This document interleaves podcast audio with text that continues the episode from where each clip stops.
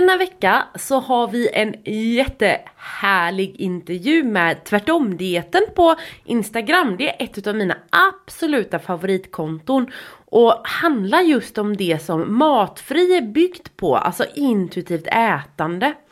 Och det är väldigt spännande för att eh, hon är väldigt smal och jag lever i en större kropp och ändå så, så kommer vi verkligen fram till att ja, båda två le har levt med väldigt mycket liksom konstigheter kring maten och kroppen som ja, ett matfritt ätande är det enda som faktiskt hjälper. Och eh, jag fick en fråga på Instagram om, av en tjej som undrade om 12-stegsprogram för mat och ville ha min input på det.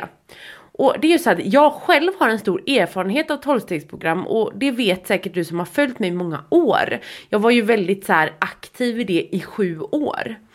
Och för dig som inte vet om vad ett tolvstegsprogram är så handlar det om en andlig lösning på beroendesjukdomen, vilket är en oerhört fin lösning egentligen.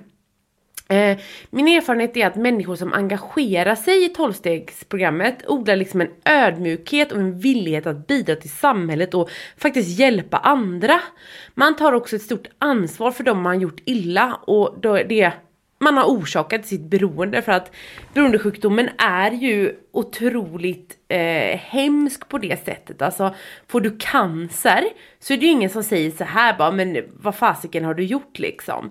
Eh, medan i beroendesjukdomen, vi vet liksom att alkohol är en sjukdom, eh, alltså alkoholism, men ändå så liksom när alkoholismen drar fram det är ju som en storm liksom. Man gör jättemycket dumheter på fyllan och det orsakar mycket smärta och lidande liksom i i sin omgivning och det är väl egentligen det som är den stora skillnaden mellan liksom matmissbruk och alkoholmissbruk. Alltså Visserligen så går, alltså när man bantar väldigt mycket och är inne i det här så det är klart man skadar sin familj genom att vara väldigt så upptagen och matfixerad. Men eh, det är ju inte så här att man slår någon på käften som en alkoholist kan göra eller liksom, vad ska man säga, kan göra rån och, och massa konstiga grejer som, som, som tyngre droger kan göra. Och jag kan säga så här att för ett par år sedan så hade faktiskt jag problem med alkohol. Eh, jag började dricka när jag var 11 år gammal och jag festade en till två gånger per veckan. Och det här slutade oftast med minnesluckor. Och genom då 12-stegsprogrammet så är jag numera helt nykter så att jag har verkligen mycket att tacka för 12-stegsprogrammet. Jag vill inte prata skit om 12-stegsprogrammet. Så att eh, programmet har en fantastisk effekt på beroende och det har man verkligen sett. Alltså människor som har liksom utklassats av psykiatrin som liksom, ja men du är en obotlig alkoholist och du kommer dö av den här sjukdomen. Kan resa sig upp och få ett fantastiskt liv med hjälp av 12 programmet Men problemet är att mat och alkohol är otroligt olika även fast det känns samma. För att bantar du så känner du dig beroende av mat eftersom du kommer uppleva en kontrollförlust när du väl äter. Vilket faktiskt är helt i sin ordning. Det är en överlevnadsmekanism.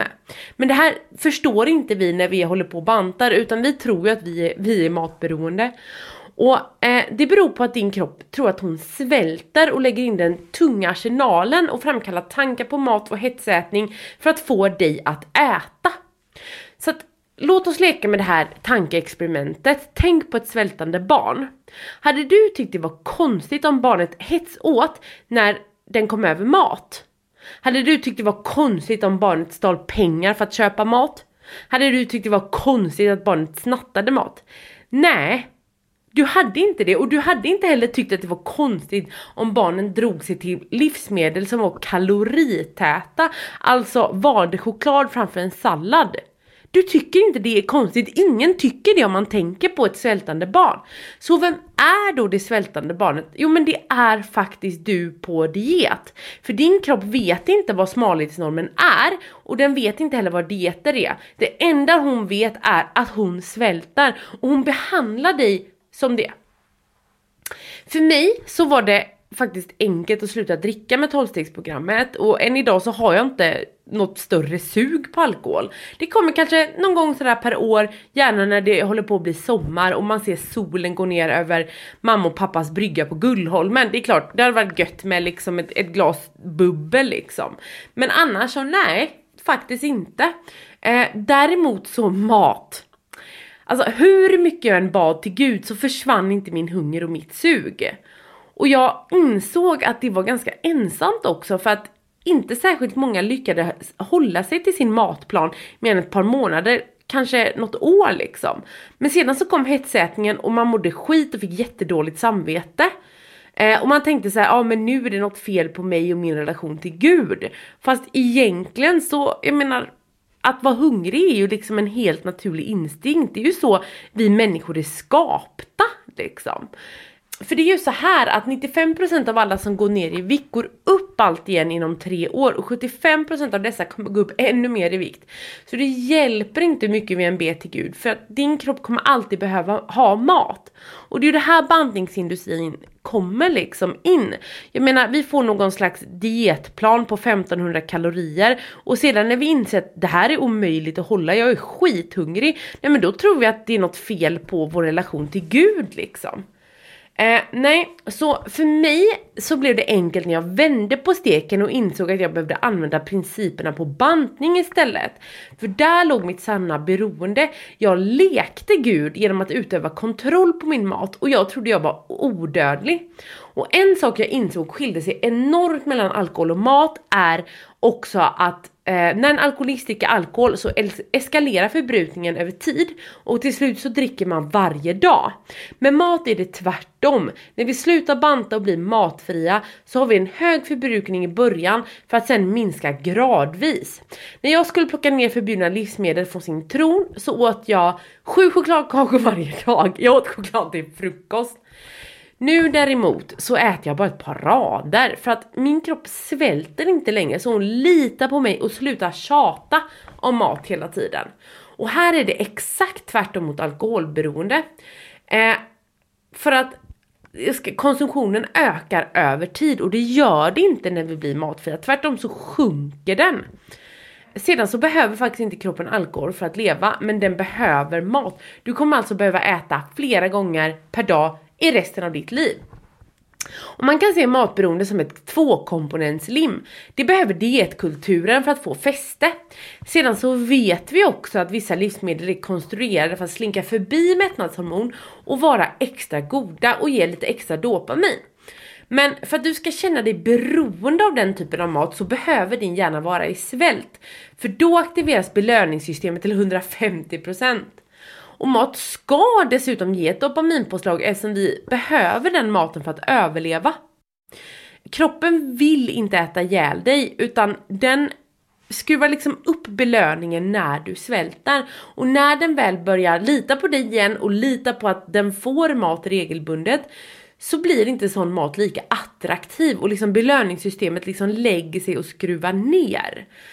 Vi har dock inte det här tålamodet i vårt samhälle utan istället så varvar vi hetsätning med dieter vilket blir som en självuppfyllande profetia. Vi känner att vi behöver dieterna för att känna oss i kontroll när det egentligen är dieterna som orsakar kaoset.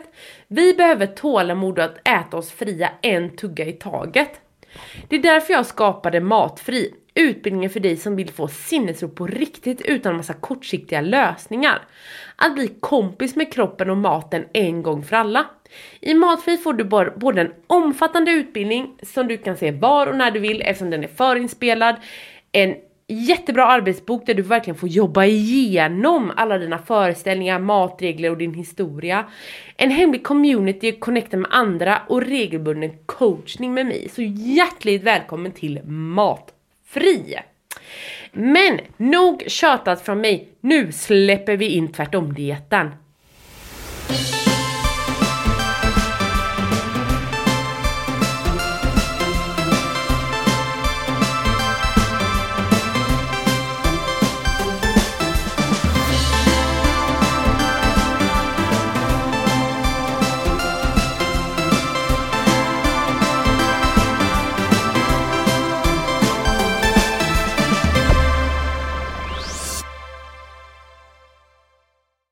Idag så har jag med mig en av mina absoluta favoritkonton på Instagram om eh, sättet jag äter på, intuitivt ätande. Och hon är så himla grym på att formulera sig i bilder och text om vad intuitivt ätande är. Så det är verkligen en ära att ha dig här med här idag Helena. Välkommen hit! Tack så hemskt mycket, vad roligt att du ja, uppskattar det jag gör och vilken fin presentation. Ja men du är grym! Och eh, jag tänker så här att jag slänger ut första frågan med en gång. Kan inte du berätta lite om dig själv och vem du är för lyssnarna? Absolut. Eh, jag är eh, 36 år, eh, småbarnsmamma till två, en treåring och en sex månaders bebis. Eh, så det är mycket av mitt liv kretsar kring barnen eh, just nu. Och eh, vanligtvis jobbar jag som fysioterapeut. Ehm, men jag driver också eh, tvärtom-dieten på Instagram som är ett konto om intuitivt ätande och bloggar också på tvärtomdiet.se om intuitivt ätande. Ehm, och eh, anledningen till det är ju att jag själv äter intuitivt, eller försöker i alla fall. Det är ju verkligen en process, ingenting som man liksom bara gör. Det kan låta så väldigt enkelt, men det är typ det svåraste jag har gjort faktiskt. Ehm, och eh, jag började med det för ett par år sedan. Jag tror det var kanske 2018, 2019 sådär. Eh, och håller fortfarande på att liksom lära mig och eh, ja, utveckla mitt intu min intuition när det kommer till mat. Det är verkligen så. Alltså, grejen är så att intuitivt ätande, vi alla är ju födda som intuitivt ätare, så är det ju. Det är ju liksom våran fabriksinställning. Men i den liksom smalhet smalhetsen och allt det här vi lever i, den här sjuka normerna, så tappar man ju det och man lär sig inte heller av sina föräldrar eftersom men, min mamma bantade hela min uppväxt, min pappa också. Mm. Så det var ju ingen som kunde lära mig när jag var barn hur man åt intuitivt liksom. Nej, nej men så är det verkligen. Att det kommer ju liksom väldigt tidigt upplever jag. Det här med ja, eh, att man liksom lär sig att man inte ska lyssna på sin kropp utan man ska lyssna på allt annat. Eh, det är vissa tider man ska äta och det är vissa dagar man ska äta vissa saker. Och det eh, jag växte upp på 90-talet, eh, eller var liten då, och, och då var det ju jättemycket det här med smalhetsidealet och liksom jag minns den här reklamen med Emma Sjöberg, tror jag det var, gammal fotomodell, som sprang på någon strand och gjorde reklam för lätta och sa samtidigt att jag har bestämt mig för att inte bli fet. Och det har liksom, det satte sig och, och jag tror inte att eh, min familj var annorlunda från någon annans egentligen, men det var sådär, ja men det var minimjölk och det var lätta och det var min mamma som inte ville äta pappas potatismos som man hade för mycket smör i. Alltså, så att man hade det där Eh, och, och liksom växte upp i det. Så att jag tycker inte att det är ett dugg konstigt att man, att man tappade. Eh, och att det bara fortsätter sen för att det känns som att så som det som du och jag liksom försöker förmedla, det är ju någonstans typ 0,001 procent av vad allting eh, annat handlar om när det kommer till liksom, hälsa och kropp och, och dieter och sådär. Eh, det är ju eh, otroligt vilket tryck det är att eh, vara på ett speciellt sätt, se ut på ett speciellt sätt, äta på ett, speciellt sätt och liksom, det tar aldrig slut. Och man blir, ja, det är så lätt att man tappar bort sig i det där. Mm. Eh, och då är det intuitivt ätande helt fantastiskt faktiskt, men också eh, inte helt självklart. Mm. Um, jag tror att när jag, jag snubblade över intuitivt ätande på på Instagram faktiskt. Och det var under en period i mitt liv då jag eh, levde den här wellness eh, eh, livet kan man säga, som jag tror att så väldigt många liksom identifierar sig med, fitness och hälsa och sådär. Eh, tyckte att jag var jättesund. Eh, och alla runt omkring mig tyckte ju säkert också det. Eh, åt ja, men det som man kallar nyttigt, eh, rörde på mig väldigt mycket. Um, hade enormt mycket så regler kring när jag fick äta och inte och så. Men det, det var ingenting som jag såg som något eh, konstigt. Och det var som, ja, men jag är ju sjukgymnast eller fysioterapeut och det känns som att bara i den själva liksom, yrkesrollen så ingår det här tänket lite grann. Att man, ja, som, som sjukgymnast så är du en, en eh, hurtig och hälsosam person liksom. Eh, och när jag pluggade så, det var, ja men alla matlådor var ju typ bara så protein och eh, lite sallad, känns det som, på, på skolan. Så att, eh, ja. Eh, men när jag snubblade över intuitivt ätande så, så var det som att jag fick syn lite på mig själv första gången, att jag verkligen hajade till så här, men gud vad är det här? Och liksom, oj, kan man tänka så här? Och, och liksom såg att när man, jag är ju verkligen jag har ju överhuvudtaget inte lyssnat på min kropp i typ hela mitt liv. Eh, och varför är det så? Och mår jag så bra egentligen? Och fick liksom ställa allting på ända, typ, och vända upp och ner.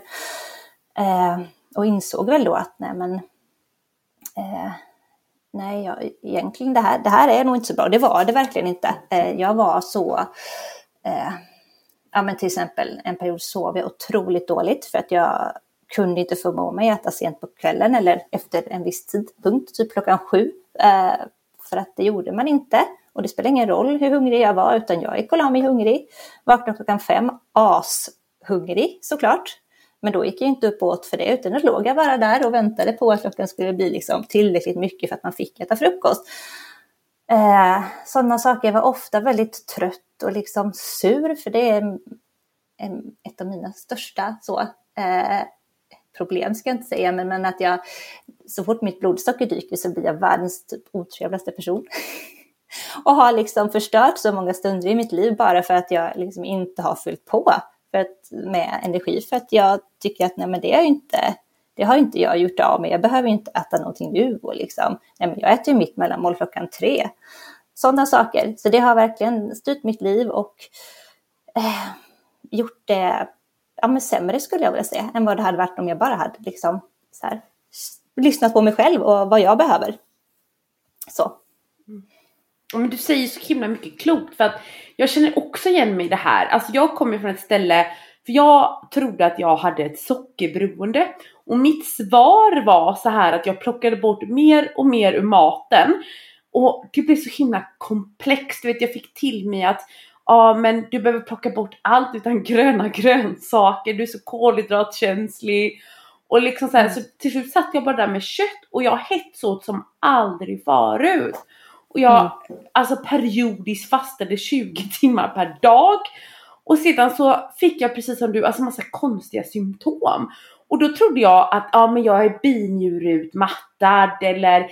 ja men, eh, ja men att det var så här biokemiska fel på mig eller har jag svajande kortison blah, blah, blah. och sedan när jag började äta ordentligt bara poff försvann ju alla symptom liksom. Mm. Och precis där du säger, alltså så jävla många stunder man har förstört i sitt liv för att man vägrar äta. Typ ha med sin egen jävla matlåda på fest. Jag menar hur kul ja. är man? Eller liksom inte ens gå dit för att man bara Tänk om jag äter en kaka, då är allt förstört. Ja, och gud och allt den här liksom, all ja, mental energi som det också typ skäl av en att ha, ha det här konstanta liksom, tänket som jag hade i alla fall med liksom, energi in, energi ut. Att det skulle gå ihop i slutet av dagen och om någon bjöd på fika på jobbet på förmiddagen och jag inte hade beräknat det, liksom, att det var, ja, gick i min dag så kunde det rätt bli så att ja, men då liksom satte maskineriet i hjärnan igång och så var det så här, Jaha, ja, men nu har jag ätit en fralla här på förmiddagen. Jag skulle egentligen bara ätit en frukt och då får jag liksom, kan jag inte äta min proteinbar på eftermiddagen utan då får jag ta, hålla mig till en frukt då istället för att annars blir det för mycket. Alltså sådana saker.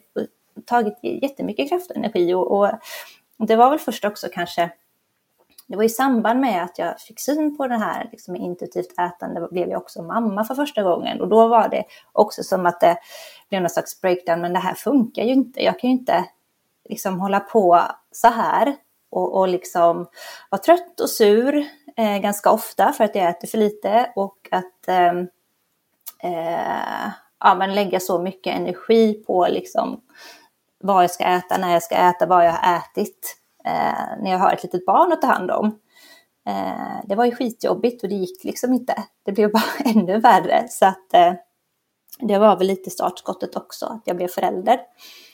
Eh, att det är kravet. Och det är ju glad liksom att jag, att jag hittade det här då. Eh, annars vet jag inte. Jag hade väl fortfarande hållit på antar jag. Eh, men något nytt liksom. Jag har ju testat mycket. Också inte det här att jag jag har inte sett det som att jag velat gå ner i vikt. Jag har mer varit rädd för att gå upp i vikt. Eh, och det säger ju också någonting om vårt samhälle heller. och jag tycker det är viktigt att belysa att det, jag, jag är ju smal liksom och har egentligen alltid varit det, men det betyder ju inte att alltså, jag inte har issues med maten. Eh, och det, det, syns verkligen inte utanpå. Så, eh, och just hela den här ja, men wellness-historien, liksom, trenden som, som, går, som finns nu, att det Alltså det är jättebra att bry sig om sin hälsa, men jag tror att det för så många blir lite för mycket. Mm. Mm. Eh, och att man blir så oflexibel i sitt liv. Eh, och att det blir liksom tråkigt och, och, och tomt och liksom, det är så mycket mer än att tänka på mat och träning hela tiden. Att leva. Verkligen, verkligen. Jag tänker så här för våra lyssnare att eh, vi pratar lite om vad intuitivt ätande är. För det är ju inte, alltså det här finns ju typ inte i Sverige. När jag, jag stötte på det första gången typ 2016, 2017 där liksom lite böcker om HAZE, alltså Health at Every Size och lite så här, alltså de här klassiska böckerna. Och jag kom ju från liksom ett ställe där jag bara åt kött och led något fruktansvärt av hetsätningsattacker och började mm. sakta men säkert lägga på saker. Alltså det var en stor grej för mig att lägga på röda grönsaker. Alltså det var så jävla sjukt du vet. Och du vet höll på liksom sakta men säkert. Så för mig tog det väldigt lång tid att hamna, alltså det tog flera år att gå därifrån till att faktiskt våga äta en jävla chokladboll typ.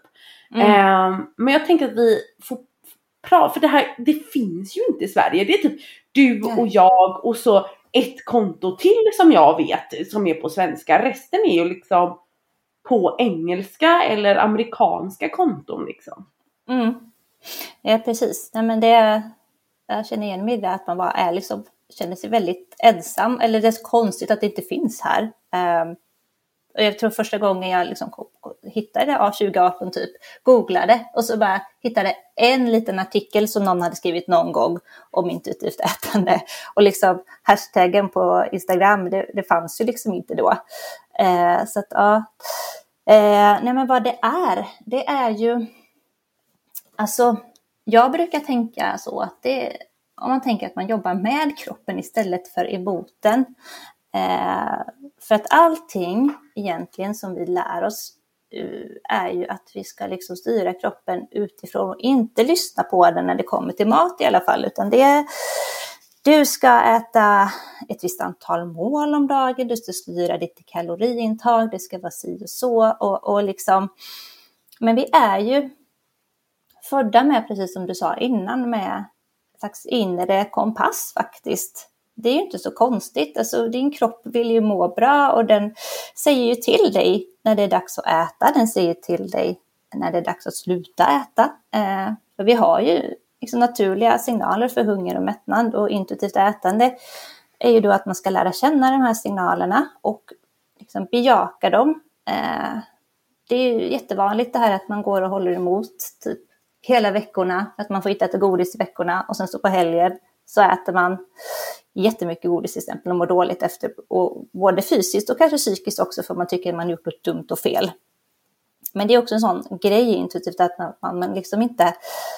Mat är mat och det gäller all mat. Det finns liksom inget som är bra och dåligt och det där är ju någonting som är jättesvårt att liksom bryta sig loss från för att det är så eh, integrerat i vårt samhälle och liksom ja, man matas ju med det hela tiden. Det finns ju liksom en miljard sådana Instagramkonton som lägger typ grönsaker på ena sidan och så är det typ godisberg på andra sidan och så, så här, ja, verkligen svartmålar det ena och höjer det andra till skyande och, och sådär. Men intuitivt ätande, då är det så här, nej men all mat är okej. Okay. Eh, inget är bättre än andra och när man själv liksom intalar sig, eller alltså det man tror att, nej men eh, åh det är så dåligt nu när jag äter den här chokladbollen eller jag får inte äta den här eh, chokladkakan så, så kan jag liksom, eh, ja, men på något sätt så du driver dig själv då. Det blir liksom en laddning som att ja, men säg till ett barn, men tryck inte på den här röda knappen. Det är klart som fasen att barnet vill trycka på den röda knappen. Och det, det funkar likadant med oss vuxna, att man, när man säger att man inte får äta eller borde äta, det blir också mer spännande. Så det blir både en psykologisk liksom, kraft men också en biologisk, att man helt enkelt, eh, ja men man har liksom ett behov av att äta och äter man inte tillräckligt då kommer kroppen säga till dig att Nej, men, eh, nu behöver du äta och det kommer inte sluta säga till det och det kommer bli mer och mer högre och till slut när du äter då det kan det vara väldigt svårt att sluta. Så det är lätt att hamna i det här alterringet att man hetsäter eller ja, eh, äter på ett sätt som inte känns bra. Mm. Ja men verkligen. Och jag tänker så här att just till exempel mina klienter och sånt där, de vet inte, och det här är så otroligt vanligt, man vet liksom inte vad hunger är. Utan man tror att det är den här jättestarka huggande känslan. När det egentligen är, det börjar med liksom mattankar och sedan så kommer ju det här liksom kanske lite salivering, att man blir trött, man får ont i huvudet. Och sen lära känna sin hunger och börja äta på de här tidiga hungersignalerna istället för att bara äh, jag kan mörda någon typ liksom. Och sedan liksom, och även lära känna sina mättnadssignaler, när man börjar tappa intresset och slösurfa. Ja men det är också sådana här mättnadssignaler. Och, och, och precis som du säger att man liksom gör maten osexig genom att äta den istället för att sätta den på piedestal. För det är väldigt många som tänker så här på att om skulle jag äta intuitivt och sluta banta, då kommer jag bara leva på choklad hela dagarna. Men mm. det är ju så att det är ju inte intuition. Alltså visst att man kanske gör det i början och det beror ju på lite hur länge man har bantat. Men jag menar ett halvår kanske man får räkna med att det inte må optimalt utan man kanske äter på ett sätt som är på ett sätt som man kanske inte kommer äta resten av livet liksom utan man kanske äter väldigt mycket av den här maten man har förbjudit sig innan. Men sakta men säkert, för det här vilar ju på en liksom vetenskaplig grund om habituering. Att, att ju mer Alltså jag menar till exempel första gången man hörde sin man säga så ja ah, men jag är kär i dig. Då bara oh! Men liksom nu så här 11 år senare man bara ah, ja kan du byta barnens blöjor liksom. och liksom det är samma sak med mat. Att första gången man får äta choklad liksom så är det görspännande och jättegott. Men liksom efter, om man har ätit den liksom varje dag i en månad så är det inte så jävla spännande längre. Och, och då får man helt plötsligt en frihet att kunna välja mat där man mår bra. Inte där man mår liksom, inte för att straffa sig själv, inte för att må dåligt utan man äter på ett sätt som faktiskt funkar med kroppens biokemi. Mm. Ja men exakt och det är liksom, ja men om de bara hade stängt in dig och matat dig med choklad hela dagen så lovar jag att du hade blivit liksom jättesugen, velat döda någon för att få ett liksom, syrligt äpple eller en krispig sallad, för att det är så vi funkar. Eh, att, att, alltså kroppen vill ju någonstans ha en balans. Eh, man mår inte bra av att bara äta godis. Och, och, men det är som du säger, det är liksom jättebra. Det är det första liksom, som kommer över en att nej, men om, om, inte jag, om inte jag styrde någonting, ja men då skulle jag bara äta chips och choklad hela dagarna. För det är det jag vill liksom. Mm. Eh, men det funkar inte så. Och det, det, det är som du säger, det är ju bevisat också eh, vetenskapligt. Så ja. Att, ja. Ja men det är ju verkligen så och på det sättet att Alltså det, problemet är ju så att när du bantar så är du enklast i början. Det är ju verkligen så här, ja men här har du en uppsättning av regler, följ dem och du kommer bli smal och perfekt. Och då tänker man bara, oh äntligen! Nu ska jag bli smal och perfekt här. Eller som i ditt mm. fall kanske, jag kommer inte bli tjock liksom. Eh, och så följer man de här reglerna och sedan så alltså blir det ju svårare ju mer kroppen fightas tillbaka. Den sänker förbränningen, den ökar sug och hunger och till slut är livet ett helvete liksom. Medan Eh, intuitivt ätande är precis tvärtom. Det är skitsvårt i början för att man får jättemycket ångest när man ska bryta alla sina dietregler eller äta mer än vad man tycker är okej och allt det här liksom. Men sedan så blir det lättare över tid och det är därför det finns liksom en ganska stor mur till det här med intuitivt ätande för det är, det är inte lätt för det är sånt inre jobb, eller hur? Mm. Ja, jo men verkligen. Eh, det är ju skitsvårt som jag sa innan att, att, att liksom, och det ger ju mycket ångest också, i alla fall om man har, liksom, har en sån historia att man ja, men, men, men man tycker att man ska äta på ett visst sätt och sen bryta mot det här. Eh, det är ju någonting man verkligen måste jobba med och det, det, går ju inte på en gång. Alltså jag har många gånger typ så här, tagit en chokladbit, tuggat på den, sen bara nej, spottat ut den liksom. Mm. Eh, för att det, det känns fel. Och då har jag liksom har stått där och bara, men hur var det här nu då? Och, liksom, och det är ju också så grej inom intuitivt ätande, att liksom vara förlåtande mot sig själv. Och man, det är verkligen en resa och man måste vara beredd på att ja, men man tar, det går liksom inte rätt upp utan det blir toppar och dalar och nu har jag hittat det, nu är jag matfri och sen så nej. så liksom, kommer det tillbaks någon gammal ja, men liksom, demon från förr eller man inser att men det här är inte matfrihet och sådär. Men, men liksom att man hela tiden ändå försöker ja, men lära sig någonting istället för att nej, men, fan vad dålig du var som nu, nu har du ju liksom misslyckats med det här också. Men, mm. men man kan liksom inte riktigt misslyckas med det. Man kan bara, kan bara se det, okej okay, det, här, eh, det, här var, det här var intressant, nu blev det så här. Eh, mm. Men då får jag göra, varför blev det så? Hur kan jag göra nästa gång? Och ja, så. Mm. Ja men verkligen, verkligen. Och det är ju det liksom, alltså dieter, där kommer man ju någonting slags liksom, nu jävlar ska jag skärpa till mig här och nu ska jag ha viljestyrka och göra göra och det är liksom så här, på något sätt man piskar sig själv. Medan mm. intuitivt ätande, det är ju det som är så häftigt, man börjar med maten och sen så är det ju verkligen så här, ja men self compassion, det är ju en otroligt viktig del utav intuitivt ätande, att vara liksom snäll mot sig själv och då börjar det liksom sprida sig i resten av livet. Så det börjar liksom med det här. Och sen så inser man bara, men hur snällt är det egentligen att jag tvingar mig till det här jobbet? Eller alltså den här mm. kompisen, hur mår jag av henne? Och alltså man blir mycket mer liksom intuitiv i hela livet. Mm. Ja men absolut, det, det, ja, det känner jag också, kan jag hålla med om, att det, det är precis börja med maten, men sen det är så mycket annat också som, som handlar om att man Ja, men det är väl kanske lite liksom, det, det tidsålder vi lever i, att vi ska liksom prestera på att vi ska vara på ett visst sätt, men liksom, ja, men hur känner jag egentligen inför det här? Um, och det, det är någonting som man måste öva sig i, um, tror jag. Att, att, eh, för det är så, vi är så ja, men som man har det här enorma trycket utifrån hela tiden.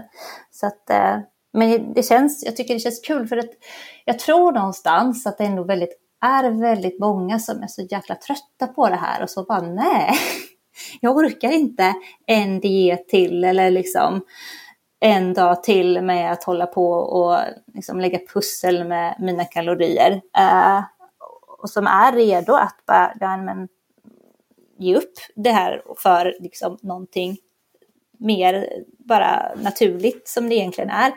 Eh, och snällare, men, men, men, man vet inte hur man ska göra och man kanske inte ens vet att intuitivt ätande finns. Och jag har inte jättemånga följare på Instagram, men de som jag har ändå sådär, alla är, har in, inte koll på vad det är jag skriver om riktigt, men många är väldigt nyfikna och har väldigt intressanta frågor och så här, men och liksom kan inte riktigt tro på det. Och det känner igen mig själv från liksom första tiden, att det var så här, nej men det här kan ju inte funka. Liksom, det här, nej.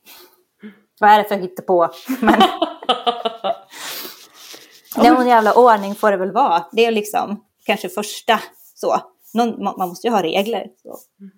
Ja men verkligen, verkligen. Och, och jag tänker verkligen så här, alltså du säger så himla mycket viktigt för att Alltså många, eller man tror ju så här när man slutar. Alltså dels så tror man ju att dieterna är lösningen på kaoset i maten.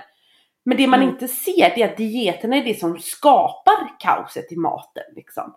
Så att när jag slutade banta så slutade jag omedelbart hetsäta. Och jag har hetsätit sen jag var, alltså mina tidigaste minnen handlade om hetsätning.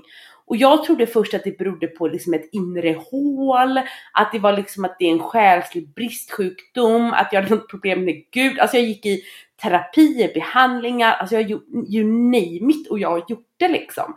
Men om samhället inte var så jävla viktfixerat så hade man ju sett att, ja men gud, alltså att hetsäta är bara respons på svället.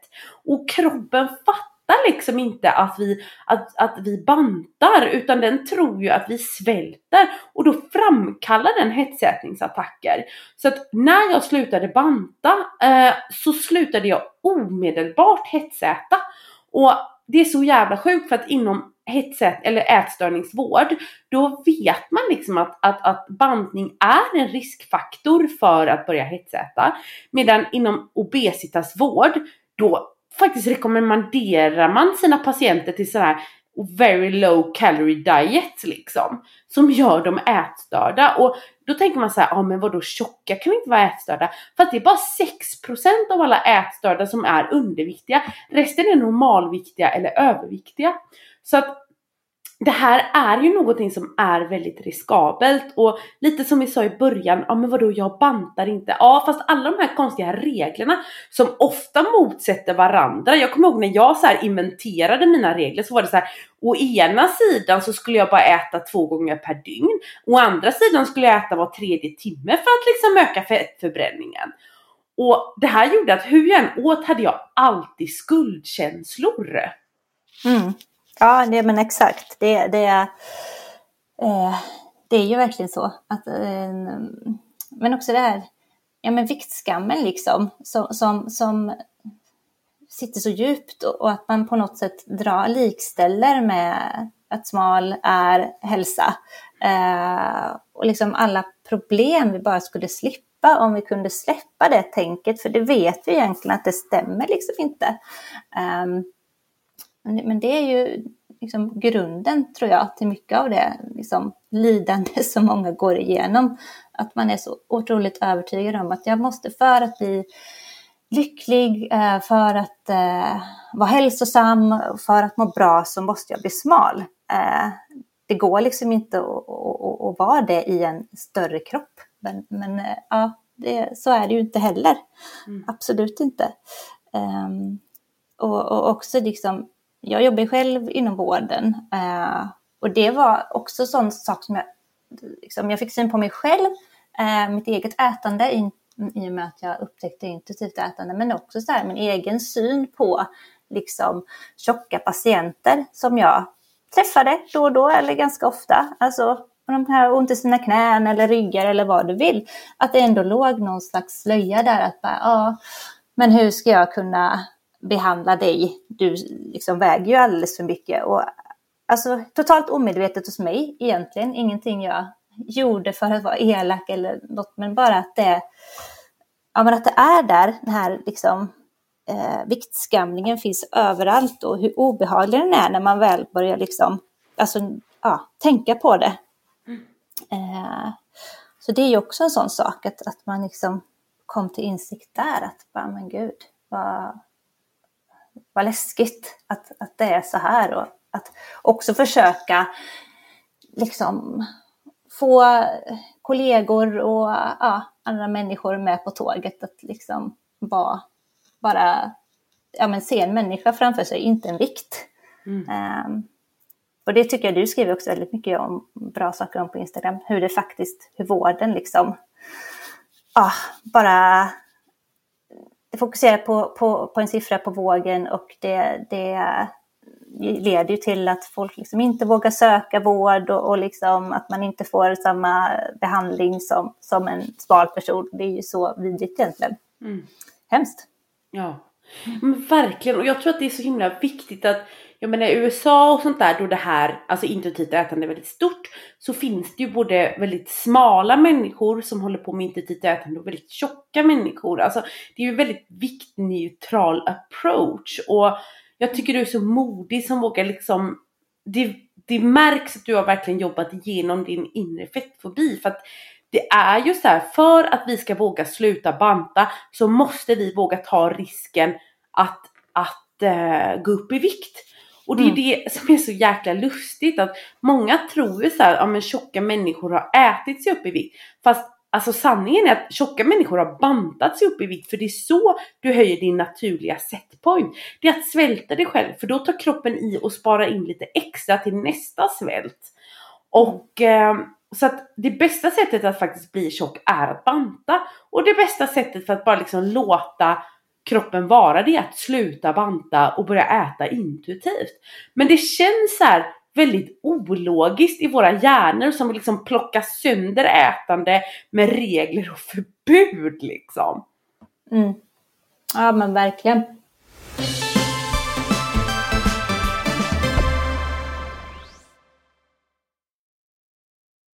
Nu är det ju februari och de flesta har nog lagt det här med sina nyårslöften på hyllan. Eh, för att det är ju så att oh, första januari så lovar man ju sig själv att då jäklar, då ska mitt nya liv börja. Eh, och sen så börjar man ju den andra januari, för den första januari ska man äta bakispizza. Den andra januari börjar det nya livet och nu då så börjar ju folk, man märker det på gymmet, att folk börjar hoppa av och oh, att man bryter sina nyårslöften liksom. Eh, och det här är ju helt i enighet med forskningen att 95% har gått upp allt de har gått ner inom tre år. Och det kan jag säga så här att man börjar gå upp efter år ett och sedan så är eh, 19 av 20 har liksom återfått all vikt inom tre år och nästan alla har återfått sin vikt inom fem år. Eh, och 13 av 20 går upp ännu mer än det man gick ner. Så alltså det här är ju alltså helt korrekt av det man förväntar sig av det. De flesta som började banta nu i januari har slutat redan nu. Och då kanske man känner sig jätteförvirrad och ledsen och bara besviken på sig själv och besviken på löftet. Och känner att nej, vad ska jag göra istället liksom? Så vilka är dina bästa tips för att börja närma sig intuitivt ätande? Um, men jag är väldigt förtjust i Eh, att, man, att man börjar bara reflektera över alla sina matregler. Eh, att man så här, kanske inte är så medveten om dem, men det kan ju vara till exempel att man bara får ta en portion eller att man eh, inte, absolut inte kan tänka sig äta mer än sin kille eller en manlig kollega eller att man inte får äta efter viss tid på kvällen och sådär. Och att man liksom skriver en liten lista med dem och sen så väljer man någon som man tycker att känns liksom lagom svår. För man kanske inte behöver ge sig på det värsta på en gång. Utan någon som, ja men det här skulle jag nog kunna liksom våga utmana. Um, och så se att det är att äta liksom, ja men du kanske ska börja kvällsfika helt enkelt. Uh, det kan ju vara ett äpple eller det kan vara en macka eller vad du vill. Men, men att du bara liksom gör det och du gör det tills du känner dig bekväm med det. Att, nej, men, att bryta den matregeln. Um, att nej, men, okej, okay, det här känns okej okay nu. Um, och sen så att man går på nästa. Det är lite så jag har jobbat i alla fall med mig själv. Att jag har liksom skrivit ner och, och jag hittar ju fortfarande matregler som styr mig, men som kanske inte att det förekommer så ofta eller ja men det var nu i julas upptäckte jag liksom det här med att jag absolut aldrig i mitt liv skulle kunna tänka mig äta den här fettranden på skinkan. Mm. och det är alltså, det är väl ingenting som jag nu så här, åh, jag, det vill jag göra, men, men jag gjorde i alla fall det. Uh, och, och, liksom, ja, men det gick bra, jag överlevde. Jag tyckte kanske inte att den var jättegod. Men, men nu är liksom ingen fara och jag kan göra det igen. Och liksom, det, det är ju ett sätt att, att närma sig matfrihet. Mm. Jag vet inte, vad, vad, har du några, liksom, vad skulle du, vad är ditt första så, hack? Ja, jag har ju min kurs som jag har liksom sammanfattat eh, mycket, liksom, eller försökt göra liksom en svensk tolkning på intuitivt ätande liksom. Och där är ju precis det här som du säger så himla viktigt att bara liksom titta igenom vad säger matpolisen och, och, och vilka regler har jag egentligen? Och någonting som, som jag brottas mycket med det är ju liksom att, ja men till exempel jag innan jag blev intuitiv så, så kom jag ju liksom från 11 år LCHF. Det är liksom mer än en tredjedel av mitt liv. Och eh, det är ju någonting som alltid kommer prägla mig liksom. Och jag, jag vore ju en lögnare om jag skulle säga att liksom low carb inte hjälper mig. För det gör det för att jag, jag lider av en sjukdom som heter PCOS vilket innebär att jag producerar väldigt mycket mer insulin än en, en annan person gör eh, per kolhydrat vilket också är den främsta faktorn varför jag är så tjock som jag är liksom. Eh, och det som händer med mig när jag äter mycket kolhydrater det är att jag blir väldigt trött. Alltså äter jag en vit macka så kan jag, så däckar jag efter en halvtimme. Jag behöver gå och lägga mig. Och det ser jag att så reagerar inte min man och så reagerar inte andra som jag känner liksom. Eh, utan jag har en väldigt stor kolhydratkänslighet och, och, och, och det, det, kan jag tänka mig också att, jag menar har man varit vegetarian i tio år så har man ju stannat för att bita där man tycker om. Och mm. samma för mig. Men problemet är med en kronisk bantarhjärna, det är att man drar ju allting alltid för långt liksom. Från att liksom ha en ganska så här, ja men det här hjälper mig om jag äter så här majoriteten av tiden. Liksom, då har jag energi hela dagen. Men sen såklart kan jag äta en, alltså en choklad och en chokladboll när jag är verkligen är sugen på det och det är ingen big deal.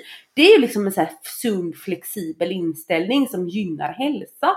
Men det här att nu ska jag periodiskt fasta 24 eller 20 timmar om dagen och jag får inte äta ett gram kolhydrater och eh, äter liksom en tugga för mycket är det förstört. Det är då det blir sjukt. Eh, och jag tycker det är så himla fint med intuitivt ätande att när man är över den första perioden, alltså när man behöver äta bort alla sina matregler genom att bryta dem som du säger, så helt plötsligt öppnar sig en värld att säga, ja men jag menar alltså, för jag har alltid ätit med huvudet. Jag är liksom en huvudfoting. Det är liksom mitt huvud, det är liksom hela mitt liv. Och det är det som sätter liksom alla regler. Medan det intuitiva är, hur känns den här maten i min kropp liksom? Mm. Ja men precis, att man hittar det som, och, det är ju högst individuellt precis som du säger, att ja men vissa, ja men, alltså det är ju inte så att du liksom, mår du inte bra av att äta en, ett visst livsmedel, uppleva det, så det är klart, du ska inte pressa dig själv att göra det. Men att mer än vara medveten om och bli medveten om vad som faktiskt känns bra. Mm. Eh, men lite som vi pratade med där innan, att liksom, nej men du kom, alltså det är ingen människa som tycker att det känns bra eh, att äta eh, chips och choklad fem dagar i veckan, tre gånger om dagen. Alltså, det, det, det motsäger sig själv. Um, och, och, just att man liksom, ja, men bara lära sig Alltså det här att man avdramatiserar att det, ja, men ett äpple är inte roligare än en chokladbit. Så, så kommer man liksom, ja, ett steg i taget. Alltså baby steps brukar, brukar eh, jag tänka att ja, men små, små steg i taget mot liksom en, en lite roligare tillvaro. För det blir ju mycket roligare också. Mm. Alltså när, när man när man slipper allt det här runt omkring. Eh, mat och diet och kropp också. Att man bara, ja nej men det här så här jag ser ut och, och det kanske, man kanske skulle vilja se ut på ett annat sätt. Eh, men men det, det ligger inte för en och, och liksom, det är så mycket annat som vi, ja, men vi skulle aldrig få för oss att göra liksom en försöka göra en Sankt Bernhardshund till en chihuahua. Liksom. eh, men i, i, i dietkulturen så är det ju det som man tänker många gånger. Men vi har ju någonstans, alla har en ritning, man, man, är, man har en kropp och en, en vikt som, som är optimal för en själv. Och sen är det ju inte säkert att det liksom passar in i idealet som liksom råder just nu, för det ändras ju också över tid.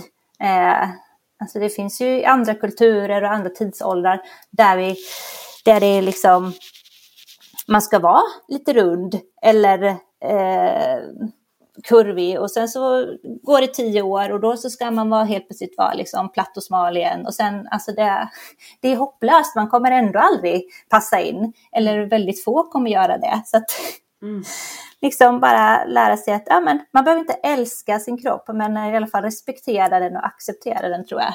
Mm. Det är också en sån viktig sak. Ja, um, verkligen, verkligen. Och det, du berör ju någonting så viktigt, för det är ju verkligen det som är nyckeln, liksom fullständig acceptans. Och jag kommer ihåg liksom så här, innan jag började, eftersom jag alltid lidit av hetsätning, så var liksom mitt mitt, min favoritgrej det var att bli för mätt. Alltså när jag var så här äckelmätt då var allting liksom, ja men det var någonting jag tyckte om liksom på ett sjukt plan liksom. Eh, fast det var ju inte så sjukt egentligen om man tänker att jag hade svultit i så många år så ja, hur som helst. idag liksom när jag äter intuitivt så är det så att i början så åt jag ju mig ofta till den punkten att jag liksom, åh gud vad mätt jag är liksom. Men att hela tiden bara, nu går jag in med liksom en odömande acceptans här och verkligen, jag tar inte upp telefonen och slösurfar, jag går inte och kompenserar, alltså jag bara är i den här känslan. Och oavsett hur många gånger jag är i den här känslan, eller hamnar här, så är jag i den här känslan. Och det är så man gör, alltså går från kunskap till cellminne. Idag så är min kropp såhär, äh, fy fan, där vill jag inte hamna liksom. Så den liksom bromsar mig intuitivt bara, äh, men nu har du fått tillräckligt med mat liksom. Och jag är mm. helt trygg eftersom jag hela tiden så här ger min kropp mat när den ber om det. Så vet jag också, och det vet jag in i märgen på liksom det intuitiva planet att blir jag hungrig om en kvart så kan jag ta mer mat. Så det är inte det här att nu måste jag passa på. Och det är så himla skönt med intuitivt ätande att man alltid äter, eller det är såklart, alltså ibland så äter ju alla för mycket, så är det ju. Men det liksom sker ju inte på den här regelbundna destruktiva basen. Men för att komma dit så behöver man ju precis som du säger separera ätandet från sin kroppsbild. Mm. Ja men verkligen, liksom att man inte det är lätt att föreställa sig liksom att man så här, nej, om man äter det här då kommer liksom jag inte komma i de där byxorna nästa vecka. Alltså det ja. blir någon sån här konstig felkoppling. Mm. Eh, det vet man ju kanske om man tänker ett varv till, men det stämmer ju inte. men, men, eh, och det är också så här, vi har ju sån konstig liksom bild av att man ska äta precis lika mycket varje dag och liksom ja, men alla behöver typ 2000 kalorier om dagen, alltid. Men det är inte så kroppen funkar heller, utan vi har ju, det är ju så här, ja men beror på ja, men hormoner, är du eh, på väg att bli sjuk, eh, hur mycket har du rört dig? Alltså vissa dagar är man bara hungrigare och andra dagar kanske man inte är så hungrig. Och jag tycker det brukar också tänka om man har barn eller liksom umgås med barn eh, som är för små för att ha liksom börjat påverkas av dietkulturen, att de är ju verkligen så här fascinerande intuitiva i sitt ätande. Typ min treåring är ju så här, nej, en dag så äter hon typ bara tre majskorn eh, och en annan dag så äter hon liksom väldigt bra då som man säger. Eh, och, och liksom de styr det där själva och de växer ändå som de ska och går upp i vikt. Um, det är liksom lite där att vi har det i oss från början uh, och man behöver bara hitta tillbaka till det. Mm. Um, eller bara och bara, men det är det, det man strävar åt. Liksom, att din kropp säger åt dig vad du behöver, när du behöver och uh, ja, hur mycket. Och jag tycker att det är så fantastiskt avslutande ord det här att din kropp vet vad du behöver. Och intuitivt ätande eller matfrihet är ett ramverk för att du ska hitta tillbaka dit. Det är liksom hjälpfulla verktyg för att du ska hitta tillbaka till din liksom fabriksprogrammering och det går. Och om du är lika inspirerad som jag är av den här intervjun så tycker jag att du ska följa Helena på tvärtom dieten på hennes Instagram. Och vi kommer också sända live nu i veckan om allting går som planerat. Det vet man ju inte i coronatider men jag hoppas det och då hoppas jag att du kan vara med och ställa dina frågor till oss. Eh, Helena, vill du skicka med några avslutande ord till våra lyssnare? Um, ja, nej men, men jag kan inte verkligen förstå om man liksom hör det här för första gången och bara tycker att men det här låter helt uppåt väggen och att det liksom, man nästan blir lite rädd.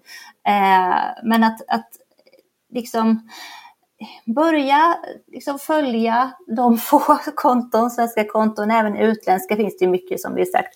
Eh, på Instagram och liksom bekanta dig med det här så kanske det på något sätt växer fram att ja, eh, det är inte så dumt Um, har man provat allt annat och det inte har funkat så ja, ge det här en chans för att det, det är verkligen, vad ska man säga, det handlar om en sund relation till mat och kropp och att må bra. Verkligen.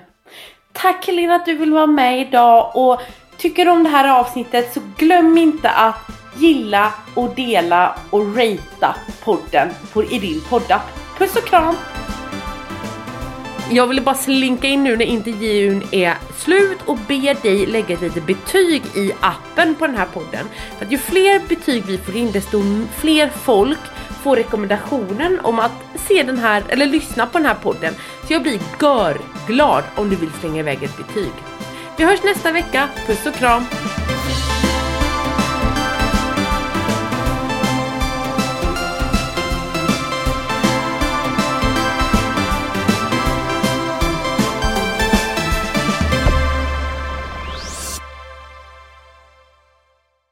En podd från Allermedia.